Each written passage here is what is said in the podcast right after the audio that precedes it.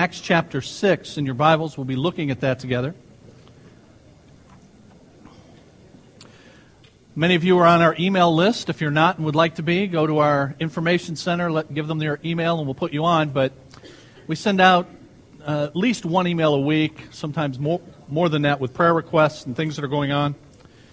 This past week, a couple days ago, those that are on the email list got uh, an email with several announcements in it, but one of them was a praise in sparing Aaron Kinder from harm in the rollover accident he was involved in. And here he is, lived to tell about it and helped set up chairs. It's still as ugly as, as before, he says. But, and I should have I should have put the picture up on the screen. I apologize, but we gave you, I think there were six or eight pictures of the cru- uh, crushed roof and that they four of them were able to walk away from that pretty much unscathed uh, is uh, testimony to God's protection. Thank the Lord. But uh, on one of those pictures, I noticed at the bottom that the, the of the car that's turned over on its roof, you know, the windows are busted. There's some travel mugs that have spilled out, and there's a there is a coffee mug, the bottom of this thing, and I look really closely. That's a CBC mug. And it survived the crash. That CBC mug did. And so I wrote to Aaron, I said, Is that a CBC mug at the bottom of that thing? And I said, I don't know if you had the presence of mind to take it with you. If not, a new one will cost you $2.50. so we're thankful that we have durable mugs and that uh, Aaron's mug endured as well, so we're glad about all of that. Well, we are in our series. The title is Centering on Ministry. And this is our fifth session, and we're going to have several others together going through September. And the reason we're doing this is to prepare ourselves for moving into the building that we have acquired as of May the 10th. We closed on a closed elementary school in Trenton that we have now purchased, and we are converting that into use uh, for our church that we call a ministry center. And uh, we, we try to avoid uh, the, the language of church to apply to the building, even though we all slip, including myself, on that, because we don't want the church to be thought of as brick and mortar. And so for years, really, we've been talking about acquiring a ministry center a place where ministry will occur, but also where training will be given in order for ministry to take place outside the four walls of the building as well. And so we are calling our building a ministry center, and many of you have adopted that language. And that's why this series then is called Centering on Ministry, a play on words as we move into our ministry center, but to focus ourselves now on enhanced ministry now that we have this uh, tool that we believe God has given us in order to advance His work through us. So today is our fifth session in looking at centering on ministry. This uh, coming week, as I said in the first hour, we hope and expect that we will have a building permit in hand, which will allow our builder to actually go in the building and start the process of renovating. So that's been a long time coming. It has taken uh, se- several months longer than we had uh, hoped, but nonetheless, we have to uh, deal with the government, and you can't fight City Hall, as they say, and all of that. So we finally jumped through all the hoops with them. Should have that this week and should start that process, and we'll keep you updated. And as we then approach moving into the building, hopefully later this, this year, uh, we want to center on ministry, and we have looked at the centrality of the church in Scripture that the church, according to God in Scripture, is central to the work that He's carrying out in His world. And we've also looked at the beauty of the church. That the church is beautiful because of whose church it is. It belongs to Christ, and Christ is its head. And because of who comprise the church. And that is redeemed people from all walks of life and uh, from all backgrounds that God has brought to the same place, to the foot of the cross, and unified these people from disparate backgrounds around one Lord and one faith and one baptism and one mission. So it's beautiful because of whose it is and, and who comprises the church. People who are redeemed and people who are gifted uniquely, each of us, are wired by God. We were placed in particular places at particular times for our birth by a sovereign God, all of that known to Him and planned by Him. So that then all the stuff that we have gone through, the good and the bad and the ugly, and our personality traits and our giftedness and our experiences, all of that come together to make us who we are. And when we come to God through Jesus Christ, by believing who He is and what He has done, He now commissions us to be part of His mission using our giftedness, our uniqueness, made by Him to be an integral part of His body to move His work forward. That applies to every one of us. So the beauty of the church is because of whose it is and who comprises it redeemed people and, and gifted people, uniquely wired by God, all of us to be a part of His work. And we saw two weeks ago, beginning two weeks ago, the mission of the church. And I was describing in the mission of the church the moving toward maturity graphic.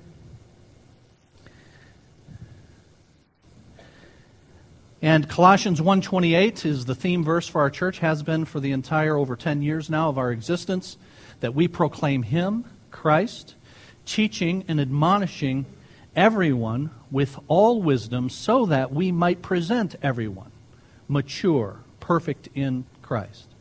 So that's our theme verse because that's our goal. We want to proclaim Christ and we want to take people uh, to faith in Christ, give them the gospel, see them respond to that, and then take them where they are and move them toward where all of us need to go Christ likeness, maturity in Christ. In the last two weeks, I've been describing how we want to do that and the things we want to put in place in our new ministry center in order to make that, that happen. If you weren't able to be with us for any of those sessions, they're all recorded online, so if you care to, I encourage you to go and listen to those. I won't repeat that now. But if you were here the last two weeks, you know that that's a, it's a very ambitious and elaborate program. In order to take all comers, no matter where they are, move them from where they are to where they need to go. That takes a lot of service, a lot of ministry, a lot of work on our part, but joyful work indeed it is and will be. I have in my possession, related to that, a 116 page document supplied by uh, our friend uh, Jeremy Pitsley, who was with us for several weeks before they've moved on now in deputation as they seek uh, support to go to Kenya and teach in a Bible college there. But Jeremy asked if, while he was in town for several weeks if there's anything he could do for the church. And he gave me a list of things that he thought he could do. I can help you write some curriculum, he said. I said, Really? Well, let me lay out this vision for you for moving people to maturity. So we sat down and did that. And Jeremy spent hours and days, and he gave me a 116 page document that is going to be a great help in moving us forward on, on that process. So, we're not blowing smoke when we say we're going to do it. We're really going to do this. This is what we believe God has called us to do to give the gospel to people, to bring them to faith in Christ, and to see them move to maturity. And strides uh, have been made in that regard already. Now, with that, looking at the centrality of the church and the beauty of the church, and then for two weeks, the mission of the church, over the next few weeks, I want to look at the uh, plan for the church. The plan for the church.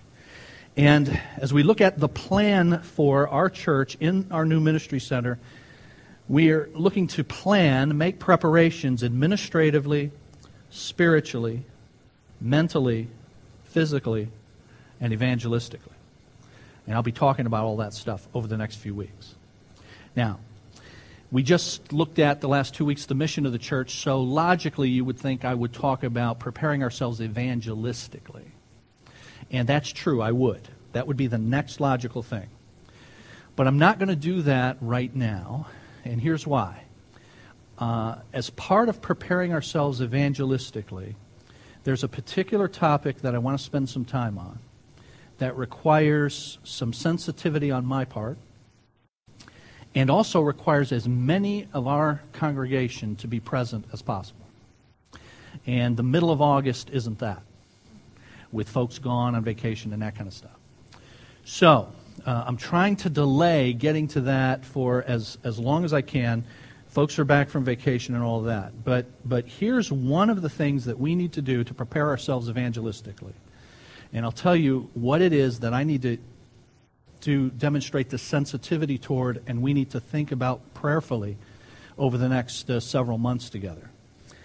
As we prepare ourselves to be most effective in our new building and reach the community and surrounding communities evangelistically, one of the things we have to do is remove unnecessary barriers to people coming to Christ, which means coming to give us a hearing. We need to remove unnecessary barriers to people hearing about Christ, which means we need to examine any unnecessary barriers that we might place in front of people, unintentionally though they be, that would keep someone from, from coming to hear uh, the message that we have about Christ. Now, this idea of removing unnecessary barriers is not new to our church, thankfully. Uh, our church has been able to advance, thank the Lord, over these years, in part, I believe, because we have intentionally sought to remove as many unnecessary barriers as we can. From day one of our church, for instance, we've tried to make sure that there is no dress code for our church. Now, you say, does any church have a dress code?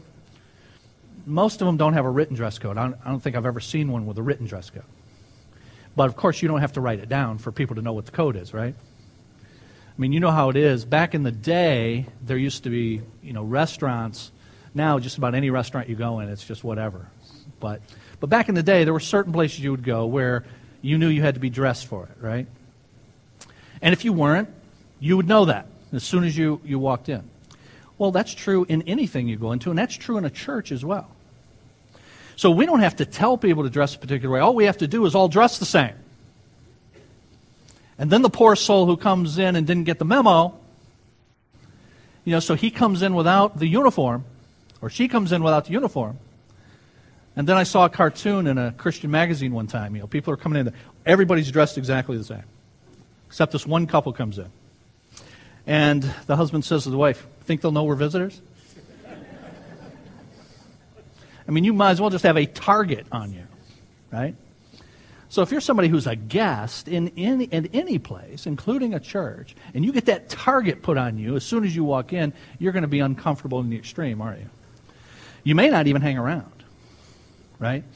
So we've, we've tried to do that from, from day one. We've also tried to remove the unnecessary barrier of false perception about who we are.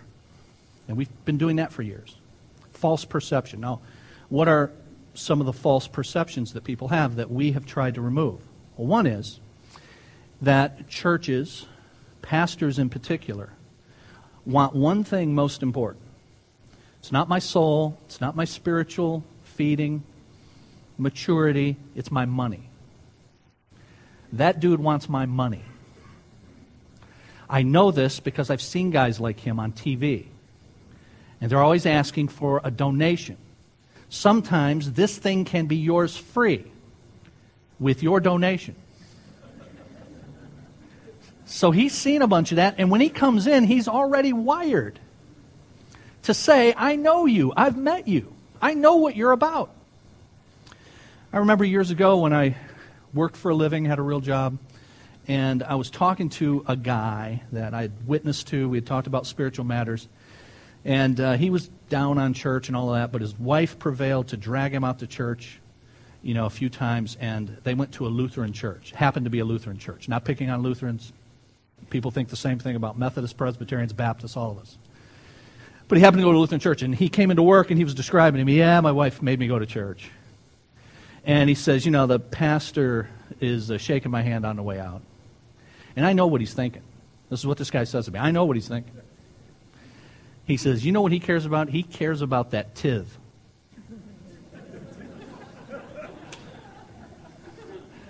and I said, If there's any left over from the tithe, I'll take the tithe.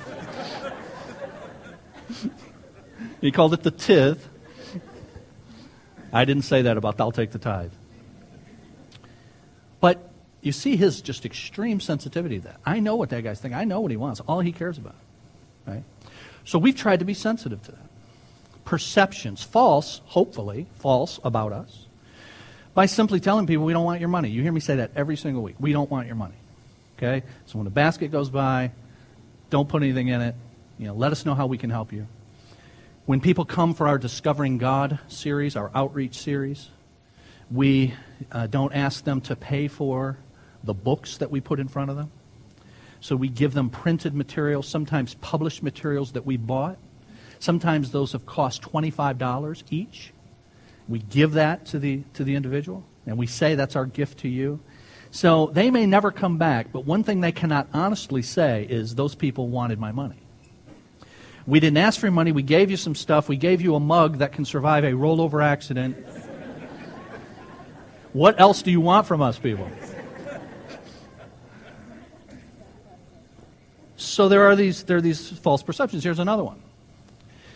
You know, Christians, and maybe especially Baptists, but Christians, just really think they're holier than thou. And so there's this perception on the part of people. You think you're better than me. And that is there, it's real, but hopefully it's false about us, but nonetheless, it's real. So if we're aware of it, then we need to do some things to disarm it. And so one of the things that, that we have to do, that I have to do, Pastor Matt has to do, any of us that have a public presentation to the community we're trying to reach, is to try to include ourselves honestly in the preaching and teaching that we do. Say, this applies to me. I'm not better than you. That I struggle with sin. We struggle with sin. That, that this is a place where, you've heard me say, it's safe to be a sinner. And so, in, in all the ways that we can to communicate to people, we are not better than anybody, but because of Jesus, we're better off than a lot of people. better off because of Him, and we want you to be better off as well. So I think you would all agree there are perceptions that people have, however acquired. If they are false, and those are false about us, then we should seek to do things to counteract those. Now, here's the one we're grappling with. We talked about it back on uh, briefly on April 15th in a congregational meeting. We are by the end of this year, we are going to, as a congregation, make a decision about whether or not uh, our reputation as Baptist, just, just the name, causes a significant number of people to go, I can't deal with that. Because of their perception. And perception, however, acquired. And that perception is acquired a lot of ways. Maybe by wandering in to a Baptist church that was crazy, a church that if you guys walked into it, you'd come out scared to death. I'm telling you, and I'm going to prove to you, that there are Baptist churches all over the place and even around us that if you made the mistake of wandering in there, you'd be scared to death. And some of you, I'm convinced, don't know that.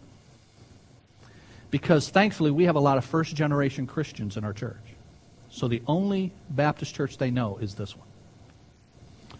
Or we have people who have come from other churches of like faith, but they've been sane. And they've come to help us in our, we think, sane Baptist church. So the only thing they've known are sane Baptist churches. Most of us have only experienced that. Most of us. But what I'm going to do over a few weeks is I'm going to introduce you to a world of Baptists that many of you know nothing about. And when I'm done with that, if we, then we collectively will need to make a decision about whether or not that has an adverse effect on us. So I'm going to try to do some work at educating our congregation about what's out there. The truth is, I, I know what's out there because that's what I do. And I've been doing it for a long time. But thankfully, I've been away from that kind of crazy circle long enough that I sort of forget about it. And I forget how prevalent it is and how, how crazy it is. And from my, I can't, I don't know for sure because since we're independent churches, we don't have any real accurate counts. All I can give you is my honest perception. There's more of them than there are of us. So, I would go into that now because it would fit logically with our mission and our evangelistic outreach. But it's important enough that I want as many people in our church to be present for it as possible that I'm going to delay that. But I'm letting you know that I'm going to be making that presentation. And it will, I think, be I think it'll be eye-opening for a lot of you to see what goes on under the name Baptist in a lot of places all over the country, including not very far far from here. Okay? And then with that, we will make a decision as a church, and whatever that decision is, we're going to advance God's mission, and we'll be done with it. We'll be done with that. So, however it goes, uh, I have a view about how what I think wisdom dictates we should do. Our leadership team will make a recommendation about that, but our congregation will decide. And if there is significant opposition to going one way or the other, it's not a hill to die on for us. I just want you to know that. But it is something for us to, to think about collectively as, as a congregation. All right? So even be praying about that now before we get to it. So, in the plan for the church, we want to prepare ourselves administratively, spiritually, uh, mentally, and evangelistically. And that evangelistically piece is going to include these uh, perceptions and these unnecessary barriers, including the one that, that I mentioned. All right, with that, preparing ourselves administratively, I just want to give you a schedule, uh, just briefly as to what we hope to do when we get the go ahead to move into our building. Uh, whatever day that is that we're able to move in, hopefully by the end of the year, we'll see.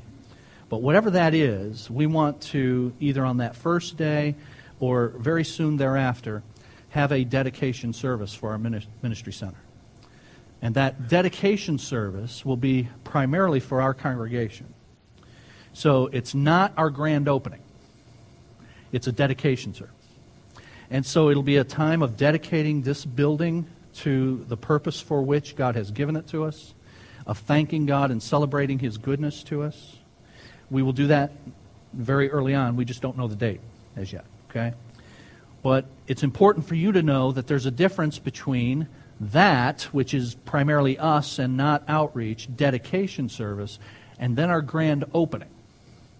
And our grand opening we hope to have in the spring, right after Easter. So just after Easter, we would have our grand opening. Now, why? Why would you split them up that way? Because we need a few months in the ministry center to get our act together. It's just a different deal, it's a different layout. We need to know how to tell people where the rooms are, all that stuff. We need to figure out where the rooms are. So we need to be in there to get our routine down and do that for a few months. And then further, spring is a great time right after Easter to have that sort of grand opening. So, we're looking to have a dedication Sunday for us, then meet in the building weekly, you know, every, uh, every Sunday, getting our routine, our act together. But then, right after Easter, have a, a grand opening. But not a grand opening Sunday. We're looking to have a grand opening weekend. So, a number of things going on on the 15 acres that we have out there. So all of the neighbors who showed up at the planning commission afraid about what this church is going to do. But it's just our grand opening. You only have one grand opening, okay? We're not having a grand opening every week. We'll just have to explain that. But we really want to make a, a weekend of it, including uh, events on the, on the grounds and including an open house for the community to come to see our facility and then for us to be able to answer any questions that people might have about us as, as well. And then we will have a gr- the grand opening Sunday uh, that weekend as, as well. So that will be a uh, that will be a cool time for us. And Lord willing, it'll be we'll be in and we'll have been in for several months prior to uh, Easter, and then the week after that have our uh, grand opening Sunday.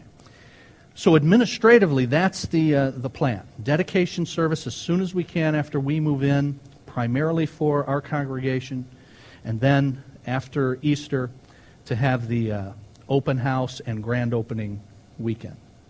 So we want to prepare ourselves that way, and that's our, that's our schedule. You can see that there's a bunch that's going to have to be done in order to plan for a grand opening open house weekend rather than just a grand opening Sunday uh, but we'll have several months to, to plan for that. We also need to uh, prepare ourselves mentally, administratively, but also just get our minds focused, is what I mean by that. And it means a couple of things to prepare ourselves mentally. It means to uh, recapture an outward perspective as we move into our building. So we're trying to prepare ourselves with our mindset mentally, the way we focus, the way we think about it.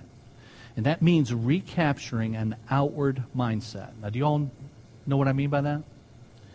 It means intentionally, consciously saying to yourself, to ourselves, that God has brought us here to reach people we haven't met yet. And we want to think through what each of us does and how we do it in order to be best prepared to have that outreach mindset. Now, what kinds of things would that include? A boatload of things, but I'll just give you some examples. One is, it is very easy, you all would agree, uh, I think, when you do something every week to fall into a routine without thinking about what you're doing. And so it's very easy for us to do that here. So we come in 9:30, we know what the routine is, we do the routine. We have the coffee and the bagels. We know the routine. Now, does anybody has anybody lately thought when was the last time you thought about why we spend upwards of 30 minutes on coffee and bagels? Back when we started the church, we actually implemented that as part of the structure of our church. But, you know, over time, you just do it. You just do it every week, and then you forget, well, why do we do this? I don't care. As long as the bagels are good, I don't care why we do it. And I think that's what happens to many of us. Now, I explain why we do it in our newcomers orientation that most or all of you have been through, but it's easy over time to forget that. So, why do we do it? Why is that baked right in? Well, it's not just because we like bagels, because we don't have anything to spend money on, so we buy bagels. And there's actually purpose to that thing. And one of the main purposes for Cafe Community is for us to mingle with one another, yes, but also to make feel as welcome as possible anyone who is a guest. Really? I didn't know that, you say. So that means asking yourself, when was the last time I spoke with somebody I didn't know during cafe community? I'm not looking for a show of hands or any of that, but I think if most of us think about that, the answer would be much less frequently than it should or could be because we fall into the routine. So I've got kind of my same cadre of people that I see. I may even have my same cadre of people that I sit with. One of the things that I have, I was on a crusade for a few years ago. I gave up because I was losing but was to actually not have very many tables set up. Now, I say not very many. We need some. We've got folks who need to sit down, they can't, so we need some. But we don't need that many. And we want lots of grazing space for people to move around. And, and we definitely don't want people having their table that they go to every week with their people. Now, I'm not in there very much, you guys know that. So I really don't know how much or whether that happens. So I'm not talking to anybody here. I'm just talking in general. That would completely defeat the purpose for cafe community. Completely. But it's easy to fall into something like that, isn't it? And forget why we do this. As we move into this building, we need to recapture that outward focus. And that means things that we have set in the, in the structure of our church to be designed to help guests assimilate in as comfortably as possible. We need to use them for that purpose, and that includes cafe community. Now, it also means that in every ministry that we have, that every Sunday we prepare as if there is somebody coming into my area of the ministry who I've never met before and for whom this is going to be the first impression that they get. Now, when you go through the motions in whatever ministry you're involved in, whether it's my ministry, whether it's Pastor Matt's ministry, whether it's the music folks, whether it's the ushers, the greeters, whether it's the nursery people, the children's church people, whoever it is, it is very easy to just fall into the routine and assume that everybody knows the deal. We all know the deal. It's us. And we've been doing this long enough that we know the deal. So I don't have to be on my A game for somebody who doesn't know the deal because it's, it's us. We're one big family. Well, there's truth to that. But the reason we're investing some serious coin into this ministry center is for us to reach people that aren't us yet. And they're going to come into your ministry and my ministry, and they're not going to know anything about it. And you need to prepare for your area of ministry as if every week there is somebody that God is calling you to minister to who is getting their first impression about Him, about His people, about His church from you, from us. That means you come to church with your game face on. You come ready to serve. I come ready to serve. Ready to think about, yes, our family, yes, the people that we encourage and are encouraged by, but the people that God is calling us to reach as well. That's a different mentality. When do people start forming their impressions of any entity, any organization, any establishment they go to, including a church? When do they start forming that? You say when they walk in the door. Now it's before that. It's actually when they pull up to the joint. Does it look like these people have their act together at all? Are there any cars in that parking lot? If I'm one of 10 cars and I'm a guest, I'll go someplace else, namely breakfast. So it is really cool if people show up early enough so that there are cars there when that guy gets there. Okay, there's enough people for me to go in and not be have a target on my back. All right, so far so good. You know, is there junk all over the parking lot? Do I have any earthly idea where I'm supposed to pull in? What door I'm supposed to go in? Is there anybody there to tell me what I'm supposed to do when I walk in? Where the restrooms are? Where my kids go? Are they, are they on it? If I'm a single mother and I pull into this place and I've got three children with me, and one of them is in one of those car carrier things, and I have to walk a long way, is anybody going to be there to help me with that? So I've been warning the greeter team for years that the ministry center we move into may not have a drop off right by the door there. And further, somebody who comes by themselves can't really do the drop off. So, our greeter team is going to have, believe it or not, like a valet sort of availability to help people with that. So, as part of our advertising, we say, you know, come as you are, leave your wallet in the car.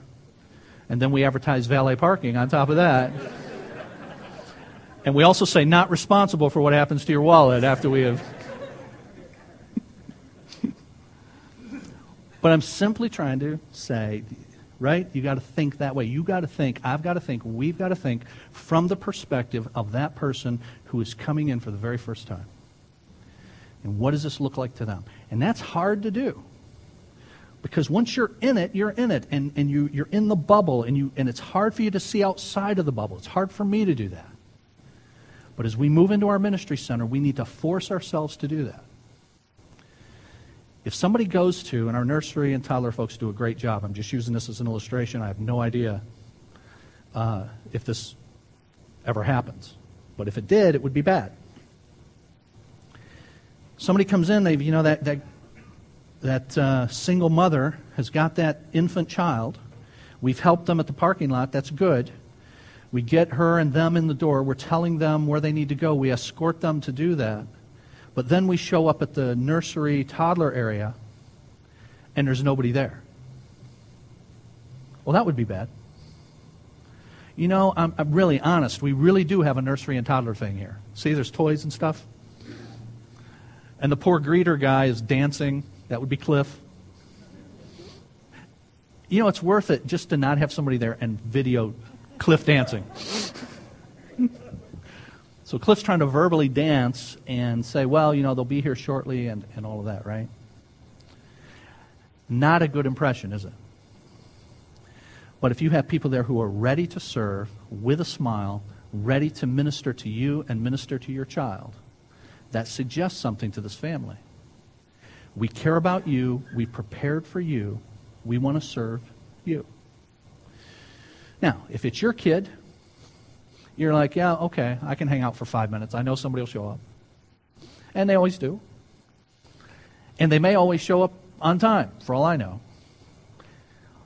And if you say, you know, we show up on time 95% of the time, well, I'm, I'm, that is good. The other 5%, you have to assume that there are guests who showed up and got that negative impression when they did that. So, in everything we do, we have to think, refocus on an outward perspective for the guest that we have been sent to that ministry center to, to serve. There are, and we really are going to look at Acts 6 here in a second. There are lots of little things that happen on a Sunday morning that I notice that for a long time I used to allow them to get me down. And the Lord dealt with me on that. One. Two, we've had excellent people step up and say, I'm going to try to take care of those things so we actually have a lot fewer of them. But the reason they would get me down when things, even sm- relatively small things, go wrong is because of what I'm talking about here. Not because it affects me personally. I know the routine. I know what time we start. I know we'll go through the thing. Everything's going to be good for me. Every Sunday, everything's going to be okay for me. But if we have a service mentality, what we have to concern ourselves with is whether or not everything is good for that guy or that gal. So if we look like we haven't prepared, if we look like we are not ready to go with what we invited you to, not at 929, not at 931, by 915, we're ready to go. And as people come in, they're coming into a place that's prepared for them to be here. And we're not scrambling to get our stuff done. We came early enough to get that done so that we could welcome you. Now, there are and there are relatively small things like that that happen. I could go through a big list of small things. I won't. But they're the kinds of things that we all need to think about, okay? Now, why? You may be sitting there thinking, you know, dude, if we'll just be Christians, if we'll just love each other, if you'll just preach and teach the word, it'll just happen. And in my remaining five minutes, I want you to see from Acts chapter 6, and you can actually see this throughout the book of Acts. But in Acts chapter 6, it does not just happen that, that God's church grows in part by God using the efforts and the planning and even the strategy of his people to make that happen. Now we see that in Acts 6. Notice verse 1. In those days, when the number of disciples was increasing, the Grecian Jews among them complained against the Hebraic Jews because their widows were being overlooked in the daily distribution of food. So, in those days, number of disciples is increasing. That is, the, the church is growing. And guess what? We got a problem. Well, that always happens. And there is someone who does not want Bible believing churches to grow. And so there will always be a problem or problems that arise. And the question is, how are you going to respond to that? What are you going to do about that?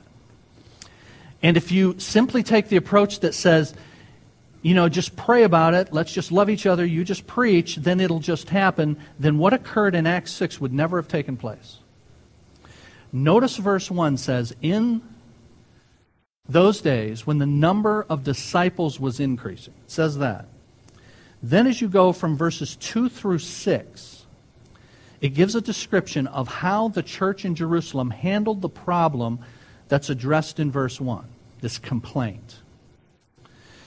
And the result of them taking action, not just saying, let's love each other, let's pray about it, you just preach and teach, and, you know, the Grecian Jews will finally get it. Or if they don't get it, it's their fault. Or they shouldn't be complaining anyway. Let's focus on that. In fact, Brown, do a series of sermons on complaining so that we can tell these people, shut up and stop complaining. There's nothing wrong with our system. But they don't do any of that. They get together and they say, okay, something's broken, let's fix it.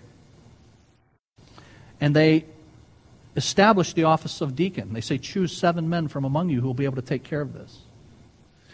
And there's a, some nuance to the men that they chose, and that the names are Greek names and all of that. That's all important that I don't have time for.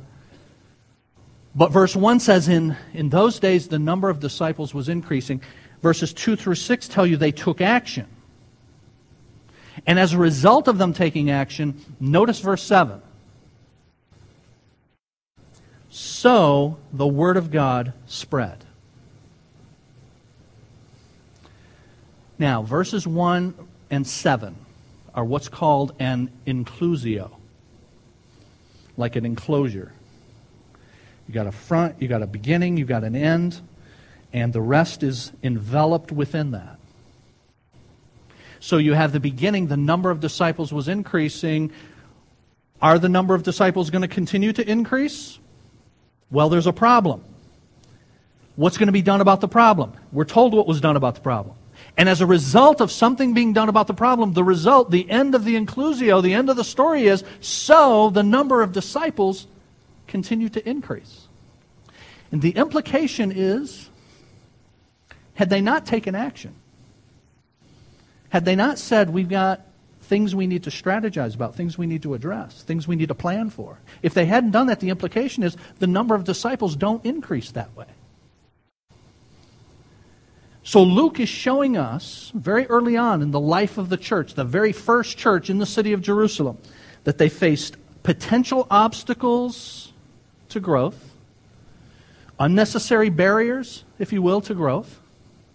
In this case, we're, we're given a description of what that is, what they did, and as a result, verse 7 so the no, word of God spread, the number of disciples in Jerusalem increased rapidly.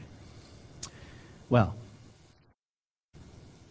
God allowed us to plant this church many years ago in order to see the number of disciples increase and by His grace to increase rapidly.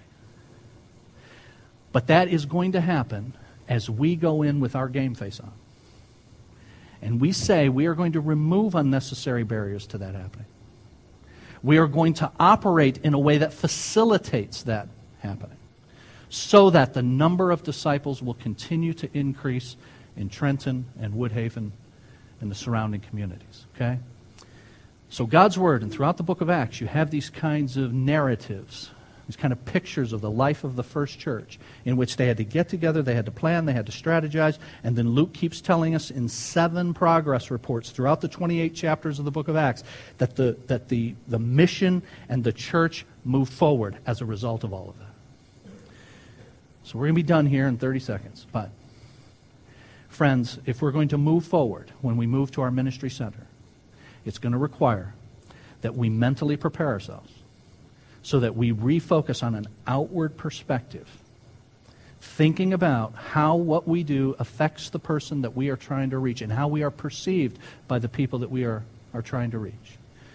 By God's grace, then, people that God brings through our doors will see that we're prepared. We'll see that we love them enough to prepare for them and to set this up in order to minister to them and to their families and to their children. And I'm willing to make a prediction here. I'm not a prophet or a son of a prophet, but the number of disciples will continue to increase. Let's bow together.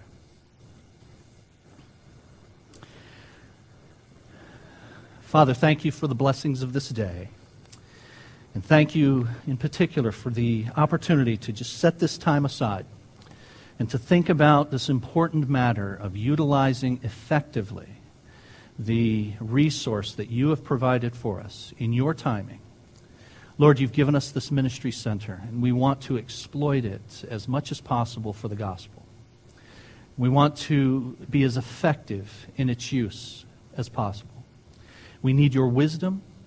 Uh, we need the enthusiasm that comes from a recognition of the eternal joy and eternal gravity of the, of the service, the ministry that we're engaged in.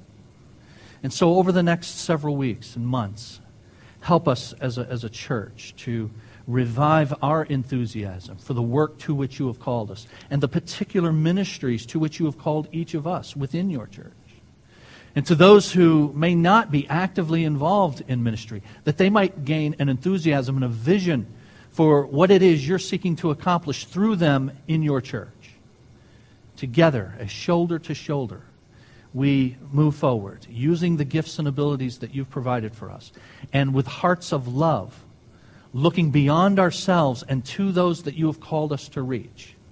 We pray that we will have maximum effectiveness for the gospel in our new facility. Go with us this week as we ponder these things and as we pray about your provisions and our place in your, in your plan this week. Bring us back safely next Lord's Day. We pray in the name of Jesus. Amen.